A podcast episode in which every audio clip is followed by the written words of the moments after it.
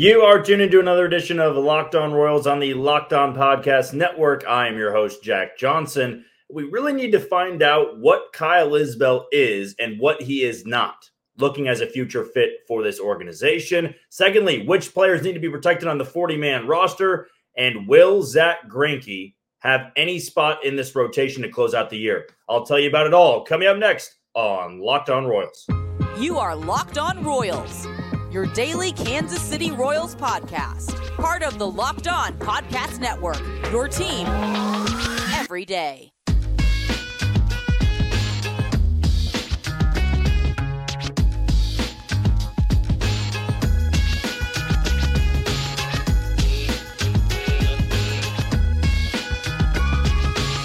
First things first, thank you for making Locked On Royals your first listen every day. And you can always find us on all of those podcasting platforms Spotify, Apple Podcasts, and Amazon Music, just to name a few. And you can always catch us on YouTube. Just be sure to hit that follow button and subscribe. You also can find me on Twitter at Johnny J underscore 15. That's at J O H N Y J underscore 1 5. And if this is your first episode that you were ever tuning in for, uh, let me just give you a little background uh, on me, uh, on what I do, why I'm doing this. Uh, sports has always been a part of my entire life, and especially the Kansas City Royals have always been a part of my life. I'm a lifelong fan and use that fandom to join sports in the professional world.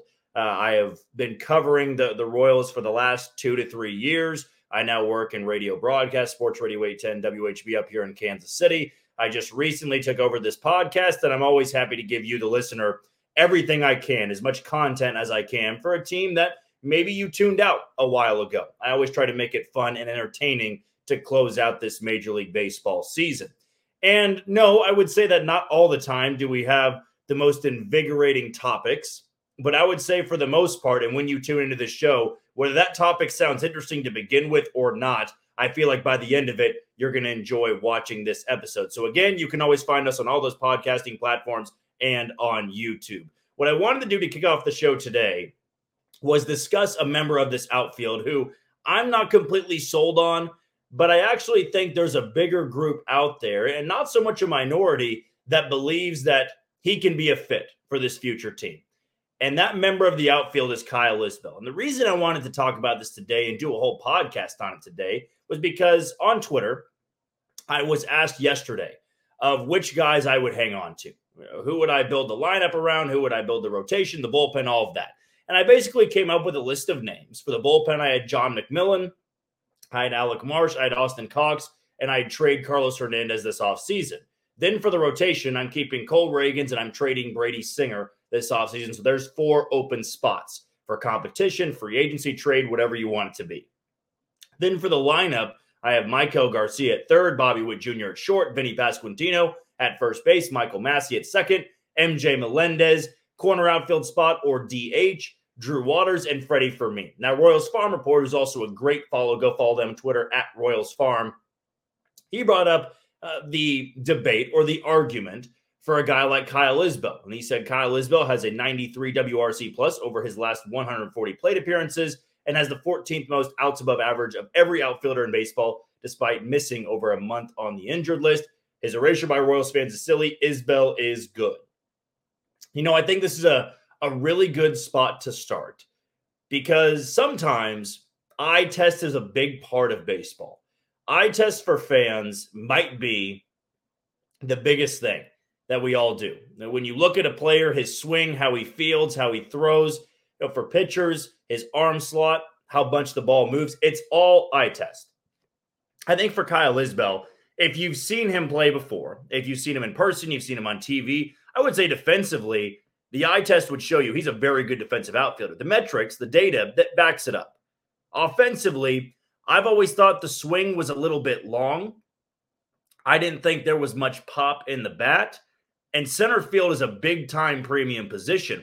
When we have debated Michael Massey before, and if he's a future fit for this team, I feel like second base is one of those spots where you just need somebody good defensively. If you can get enough offensively, I can live with it. Center field, I think I need a little bit more, which is why I have kind of been out on Kyle Isbel for a while. But I also think that Royals Farm Report brings up a really good uh, debate, a really good argument for Kyle Isbel that he has had a very weird path, a very weird trajectory to where he's at today. Now, injuries have derailed him from time to time, but I thought this was a, really good point to double down on. So I argued that uh, in a 607 career plate appearances, his WRC plus is 74. He's got a 23.6% K rate, but I think that could be a fourth outfielder type of guy because he's that good defensively, and fourth outfielders usually just need to be able to run it down and play high IQ defense out in the outfield. But something I maybe didn't factor in that Royals Farm Report points out is that he had a very weird career because he debuted after that COVID year. So if you remember back to the COVID year, uh, no minor league baseball was played. So he's having to get work up here at Legends Park in KCK which is the home of the Kansas City Monarchs. He's working out there with other minor leaguers and guys that are on rehab assignments from the big league level. It's not a true season. So he comes up to 2021, didn't have any at bats above high A, so really made that big time jump. Then came back the next year. I do remember him being good from time to time. He had a pretty good stretch to close out the year, if I can recall correctly. And then in 2022, not a very good year, but Royals Farm Report argues that you know, maybe that was just his rookie season, his true rookie season, a full rookie year. And this year, in the last 140, 150 plate appearances, he's been good enough defensively. And I would say doing enough offensively. He's been that guy in center field. Like that's the, if you're going to replace Michael A. Taylor's defense out there in center field, Kyle Isbel's done a great job of it. Offensively, I would argue it's about the same with less pop. And I don't want to say that it's going to be a Cody Bellinger or a Kevin Kiermaier out there in center field because that does feel like a long shot. I mean, you go Cody Bellinger, you are really opening up that wallet and giving a hefty price to a guy that, yes, has been fantastic for Chicago, but I also don't think it's going to want to come play in Kansas City when he's playing for the Cubs or he's playing for the Dodgers and teams like that. He's going to want to go to a true contender. Kiermaier could make sense but he's rarely healthy. And we've knocked Kyle Isbel before for health. I just think he's kind of in this limbo right now.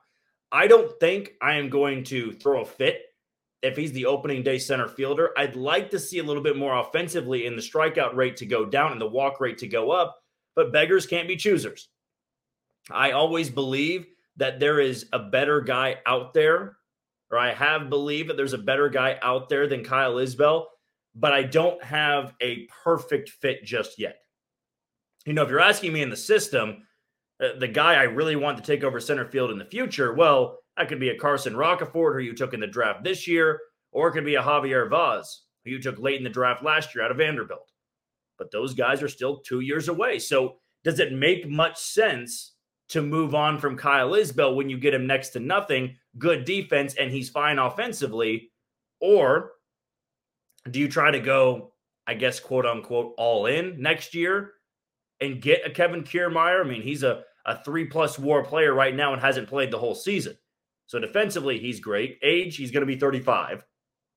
Offensively, he's better than Kyle Isbel, but you're also banking on the health. What you could do is get Kevin Kiermaier for an affordable price, keep Kyle Isbel as the fourth outfielder. Kevin Kiermaier gets hurt, well, you're not losing anything defensively in the outfield. Now, that to me feels like a pretty good fit. I just think for an evaluation year, though, you are looking for guys that are future fits. Maikel Garcia, Bobby Witt Jr., Vinny Pasquantino, future fits. Stopgap guys, Freddy Fermin, Michael Massey, Drew Waters, Kyle Isbel, MJ Melendez. That's kind of where I'm at right now. I only got three guys in this lineup that I believe can be a part of this team two plus years, unless they were to trade one of them, which I don't see as likely. Kyle Isbel can be a fourth outfielder. And maybe for a team that's not going to be truly competing for a postseason spot next year, I shouldn't worry about this too much. And I will say I turned a blind eye for maybe some of the advanced metrics over the last 140 plate appearances. I just need to see a little bit more. Again, I'm not going to throw a fit. It's not going to be like a Hunter Dozier situation where he was on the opening day roster. I'm going, why? Why is he out there again? Kyle Isbel gives you something defensively. I just need to see a little bit more at the plate. He's been fine but are we going to be okay with fine for the future? I mean, this is center field here. You look at the best Royals teams in the last 20, 25 years, they had a very good center fielder and a guy that could really put it together at the plate. I can't say Kyle Isbel's found it just yet. I'm not going to say he's incredibly young, but he has had a very intriguing path to the big league level. He didn't really get the full development, and injuries have been a problem too. But at what point do you go, it's time to move on? At what point Uh, do you feel like you need to give him more time? I think the Royals are going to have their decision made this offseason, just what they can do with Kyle Isbel. Okay, looking ahead to this offseason, I want to look at some guys that the Royals are probably going to add to the 40 man roster and why. Because if they're not, they could be at risk to being taken in the Rule 5 draft. That's coming up next on Locked On Royals. You are tuned into Locked On Royals on the Locked On Podcast Network. I'm your host, Jack Johnson. You can always follow me on Twitter at Johnny J underscore 15. That's at J O H N Y J underscore 1 5. Before we go any further, let's give a shout out to one of today's title sponsors in Bunches. So, are you looking forward to chatting alongside a lot of the Locked On hosts? Do you want to talk more baseball every single day? Well, join the Bunches app and join our group on Locked On MLB. So, Bunches is a free app where sports fans go to chat, and Locked On MLB group chat is on Bunches. So, go there after this podcast and connect with other baseball fans, chat your favorite team, and keep up with the latest MLB news. If you have any questions or comments about today's episode, just chat about it in the Locked On MLB bunch on bunches. So anything you want to ask about this show, anything you want to ask about another show, you can do that in that group chat. You can also tell a personal story about your experience in Locked On MLB bunch or call out a Locked On fan that posts an interesting take on bunches just for more conversation, more takes, and just more fun on the Bunches app. So download the Bunches app today. And when you do, our friends at Bunches have featured the Locked On MLB bunch in the Discover tab. You can also click the link in the description show notes that I will post at the end of this show to join the Locked On MLB Bunch community today. The 40 man roster is always an intriguing case going into the offseason, especially for a team that's trying to rebuild a little bit, because the Rule 5 draft is one of the ways you can try to rebuild a roster. Now, you can go into this offseason, look at certain guys, and say, okay, we feel like another team out there isn't going to gamble on a roster spot for this guy. Because if you don't know how the Rule 5 draft works, it's where the Royals got Brad Keller, it's where the Royals got Joakim Soria. You are going to be able to pick anybody in the minor leagues from an organization that is not on the 40 man roster. That player that immediately goes to the big league level and plays on that team from the start of the year to hopefully the end of the year if they succeed. If they don't, you have to send them back to that team. So the Royals are going to be in this tough spot where there's certain guys who are close enough to the big league level, but they're not on the 40 man roster. So who really would be a lock to be added to the 40 man roster this fall or winter? I think number one, you start with the pitchers here. I think Anthony Veneziano, I think Will Klein, and I think Steven Cruz are all going to be added to the 40 man roster. You could also look into somebody like a Chandler Champlain. I think you would look into somebody like a oh, a Noah Cameron, a Tyson Guerrero, if you really feel like somebody's going to take a chance and add that guy to their roster. You know, to me, pitchers are the most important because a lot of teams, they can go through a loophole here. If you can remember back, oh, four to five years ago, the Royals had a 19 year old prospect in Elvis Luciano. And Luciano, who they had acquired in the, I think the Kelvin Herrera trade when they sent him to Washington. Now, Elvis Luciano was either from that one or the Jon Jay trade. It was the 2018 season. But, anyways, he was in the Royals minor league system, and the Blue Jays used their Rule 5 pick on him. And because he's a, he was a pitcher, they had some sort of loophole with it where you bring him up to the big league level. He played for a little bit, and then he had an injury, but they kind of stashed him on the injured list for a long time. Because if that player stays on the big league roster, for the entire year and you don't have to move him to the 60 day and off the 40 man, then you can keep him. So there's always a loophole with pitchers, which is why you have to be more precise, more careful with picking your 40 man roster guys. I feel like Will Klein and Steven Cruz would be prime candidates to be taken because they're on the 40 man. I also think those two guys have a good chance of being September call ups. They, they very well could be. Will Klein, I think much more so than Steven Cruz because he's been in Omaha a bit longer, though he struggled. Anthony Veneziano, he feels like another guy that could get a shot in September because of the way the rotation is shaping up a little bit. but he's somebody I expect to get added, just more so depth than anything. And the Royals also have a lot of guys in the 40 man right now that just simply don't belong in the 40 man anymore. So to me, I feel like you go through you go to this offseason first trying to add pitching. Add pitching into your 40 man roster, and I feel pretty good with it. As for position players, Tyler Gentry is somebody that I think you want to try to go ahead and add to the 40 man roster. If it's not in September, it's going to be pretty early on next year that Tyler Gentry gets a shot to play in the outfield for Kansas City. He's been one of Omaha's best hitters of late.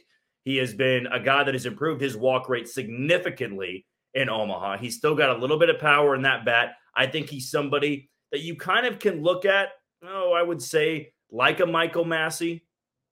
No, I don't want to say like a Samad Taylor because I think he's got more power than Samad Taylor, a better approach than Samad Taylor, but a guy that's hit really well at all levels that he's played. He's really improved from the time he was in low A ball, high A ball, all the way up to Triple A Omaha. I think he's somebody that would be an outside chance to be taken depending on outfield depth of another team in the Rule 5 draft. But I do think he's somebody the Royals want to add to the 40 man roster. Another guy that I'm kind of shocked he's already not up in Kansas City, it's Nick Loftin. Nick Loftin to me is somebody with his utility expertise. He can play center field, he can play short, he can play second, he can play third. That is very valuable. And I think at the plate, kind of like a Samad Taylor, you know, when you have that versatility, that's already good enough. But if you can provide anything at the plate, that makes you a lot more valuable. I mean, he's a top five prospect, and yes, a very barren system, but the Royals also like Nick Loftin a lot. I mean, you used a high round pick on him. Eventually, you got to see what he's got at the big league level. I think some of this success in AAA is going to translate to the big league level. So he's somebody out there I think that would be another lock for the 40 man roster. You want to go one step further, um, you, you could always add somebody, let's say like a John Rave. Uh, John Rave, who's had a pretty good year in the outfield. Tucker Bradley as well. He's had a, a really good year in AAA Omaha. I just don't know if it's really a concern that they're going to be taken. That that's what you have to evaluate here. Like I said, pitching, you got to worry about far more than a positional player when adding guys to the 40 man roster. That's why I want to hammer in the point. Pitching is vital here. If you don't want to lose somebody in the 40 man roster, uh, shake up or shape up, whatever you want to call it, you got to add them to the 40 man roster, which is somebody like like Chandler Champlain, who you got in the Andrew Benintendi deal. He's one of my first ads because I would be concerned because of the numbers, because of his age, somebody's going to take a chance on him. Good frame, six foot five, 220, great numbers in high and double A this year. Like somebody could take a look at him being 24 years old, a little bit more seasoned, and give him a chance. Steven Cruz, same thing. Will Klein, same thing. Power fastball, wipeout stuff, stash him in the bullpen. They don't do as well, 10 day IL. That's what they did with Elvis Luciano. was 10 day IL, 10 day IL, 10 day IL. They just stashed him away over and over and over again. He still held a roster spot, but they were willing to take that chance because they believed in him. He didn't turn out to be much, but that's why the pitching is taken so much more in the Rule 5 draft. It'll be fun to cover in the weeks leading up to it because I'm a sucker for Rule 5 draft picks. I love covering the draft, and I was always, you know, upset when the Royals didn't take anybody or passed on somebody because you can. You can pass on your pick and it goes to the next team. But what the Royals have right now in their system, the good thing is, as crazy as it sounds, their system's not very deep. So there's not going to be many teams trying to pluck guys from high A or or just got to double A. It's going to be guys on the AAA roster with power stuff. Or if you have a big time bat like a CJ Alexander, who they got in the Drew Waters trade last year from Atlanta, if somebody takes a chance there, but I don't think you know he's at risk really. It's all about pitching. If you want to uh, really dive a little bit deeper, you know, one of the odd 40 man roster ads, but it made a lot of sense was Diego Hernandez. It was one of the young, better hitting outfield prospects they had, only about 21, 22 years old. And then he had a shoulder problem, shoulder separation, I believe, in spring training. Now he's back in Double A Northwest Arkansas, but the Royals protected him. You you can do something like that.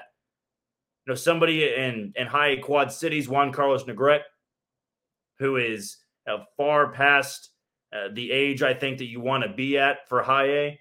He's a Cuban outfielder they got in that uh, the Braves scandal where they went over the international signing pool bonus money over that slot.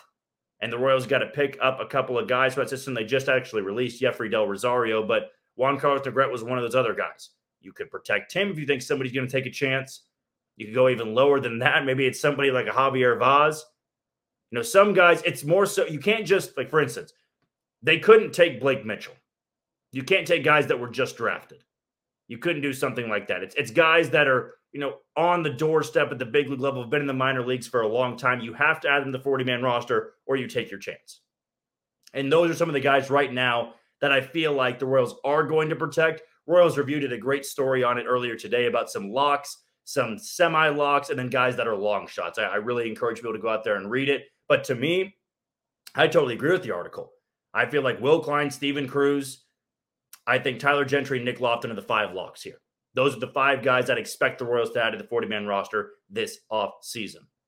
Okay, before we wrap up this podcast episode today, I want to look at this rotation and how they can handle the Zack Greinke spot. I think there is a role that he can fit in, but is it something the Royals really want to work through?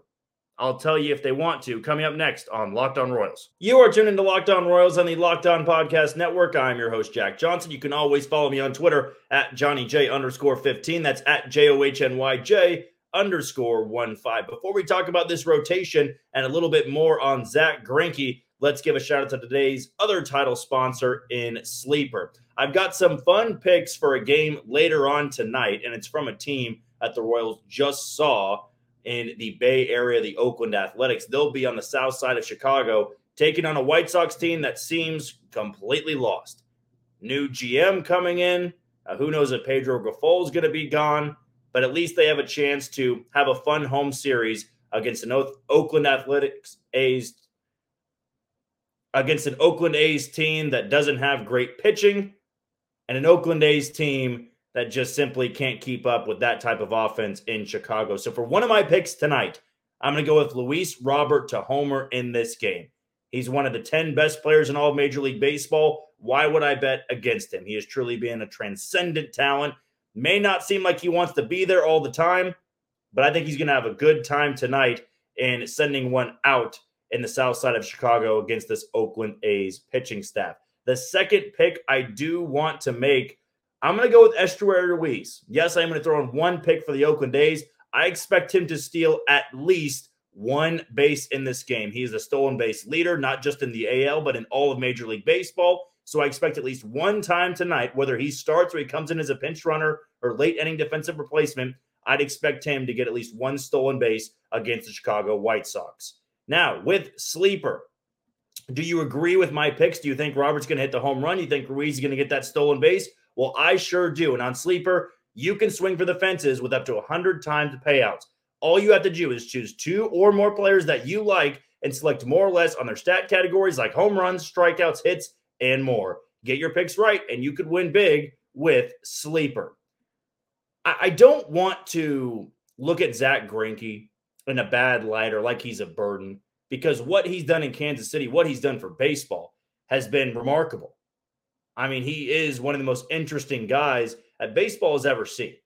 But now he comes back and he joins a pitching staff that is completely depleted. They have a rotation that has two stable guys, Cole Ragans and Brady Singer. And Singer will throw tomorrow night at Safeco Field against the red hot Seattle Mariners, who have won eight of nine games. But it feels like Zack Greinke's in that spot where it's more so of a, a question than just forcing him to do something. I think the question the Royals should be asking Zack Greinke is how do you want to go out? How do you want to finish your career? Because I don't expect the Royals to bring back Zack after this year. I don't know if Zack Greinke will pitch again after this year.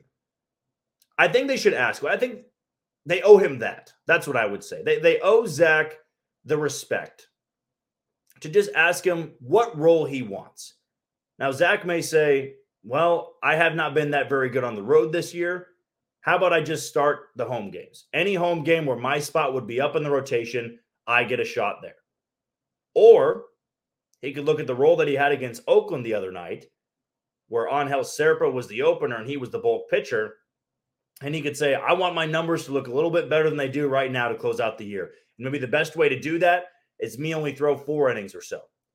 Or Zack could say, let me be the opener let me go through the first three innings and then turn it over to somebody else.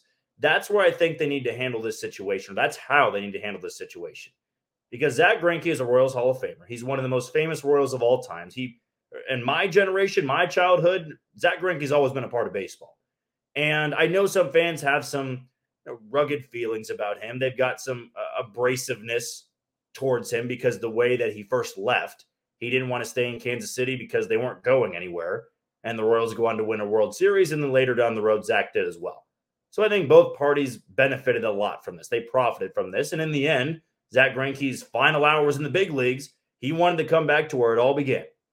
And I think that should have repaired a lot of the bad relationships or the bad taste in the mouth of a lot of Royals fans when he first left, which is where I'm at.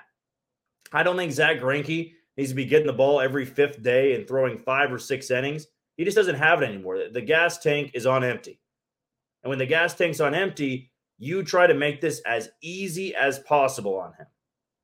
Make it as easy on Zack as you possibly can. And also, develop some guys along the way. I, really did like the way they used Zack Greinke as the bolt guy in Oakland, at least on the road. Because on the road, Zack has not been good ever since coming back in a Rose uniform. At home, he's been really good. So maybe the, the best route to go is take him, start him at home, and then if his spot comes up on the road, you start an opener to make those numbers look a little bit better. Now, maybe you don't care about this. They're 41 and 88. Let Zack start for all I care because I don't really need to see Angel Zerpa anymore. I don't need to see Tucker Davidson anymore. I can agree with that statement. I, I can agree with that argument. But to me, I think Zack kind of wants those numbers to look a little bit better, wouldn't you? This is your last year in the bigs. Now, Zack has shown from time to time to time that he doesn't care too much about a lot of things, and that's a good thing. He's very relaxed on the mound. He has fun with it. He's just a very interesting guy. But I do think the Royals owe it to him to just ask what role he wants. It doesn't really matter if Zack starts or Angel Zerpa starts or Tucker Davidson's the opener or Alec Marsh starts. It doesn't. A lot of those guys are going to give you the same stuff. It's more so about your evaluation process. I think you could ask Zack which role he wants. If it wants to be out of the bullpen, if he wants to start a few times, he'd be honest. You know, he's not one of those money hungry guys, or he's thinking to himself, you know, you brought me here on this contract. I'm one of the highest paid guys on the team. I am going to start. I don't see him doing that. I really don't.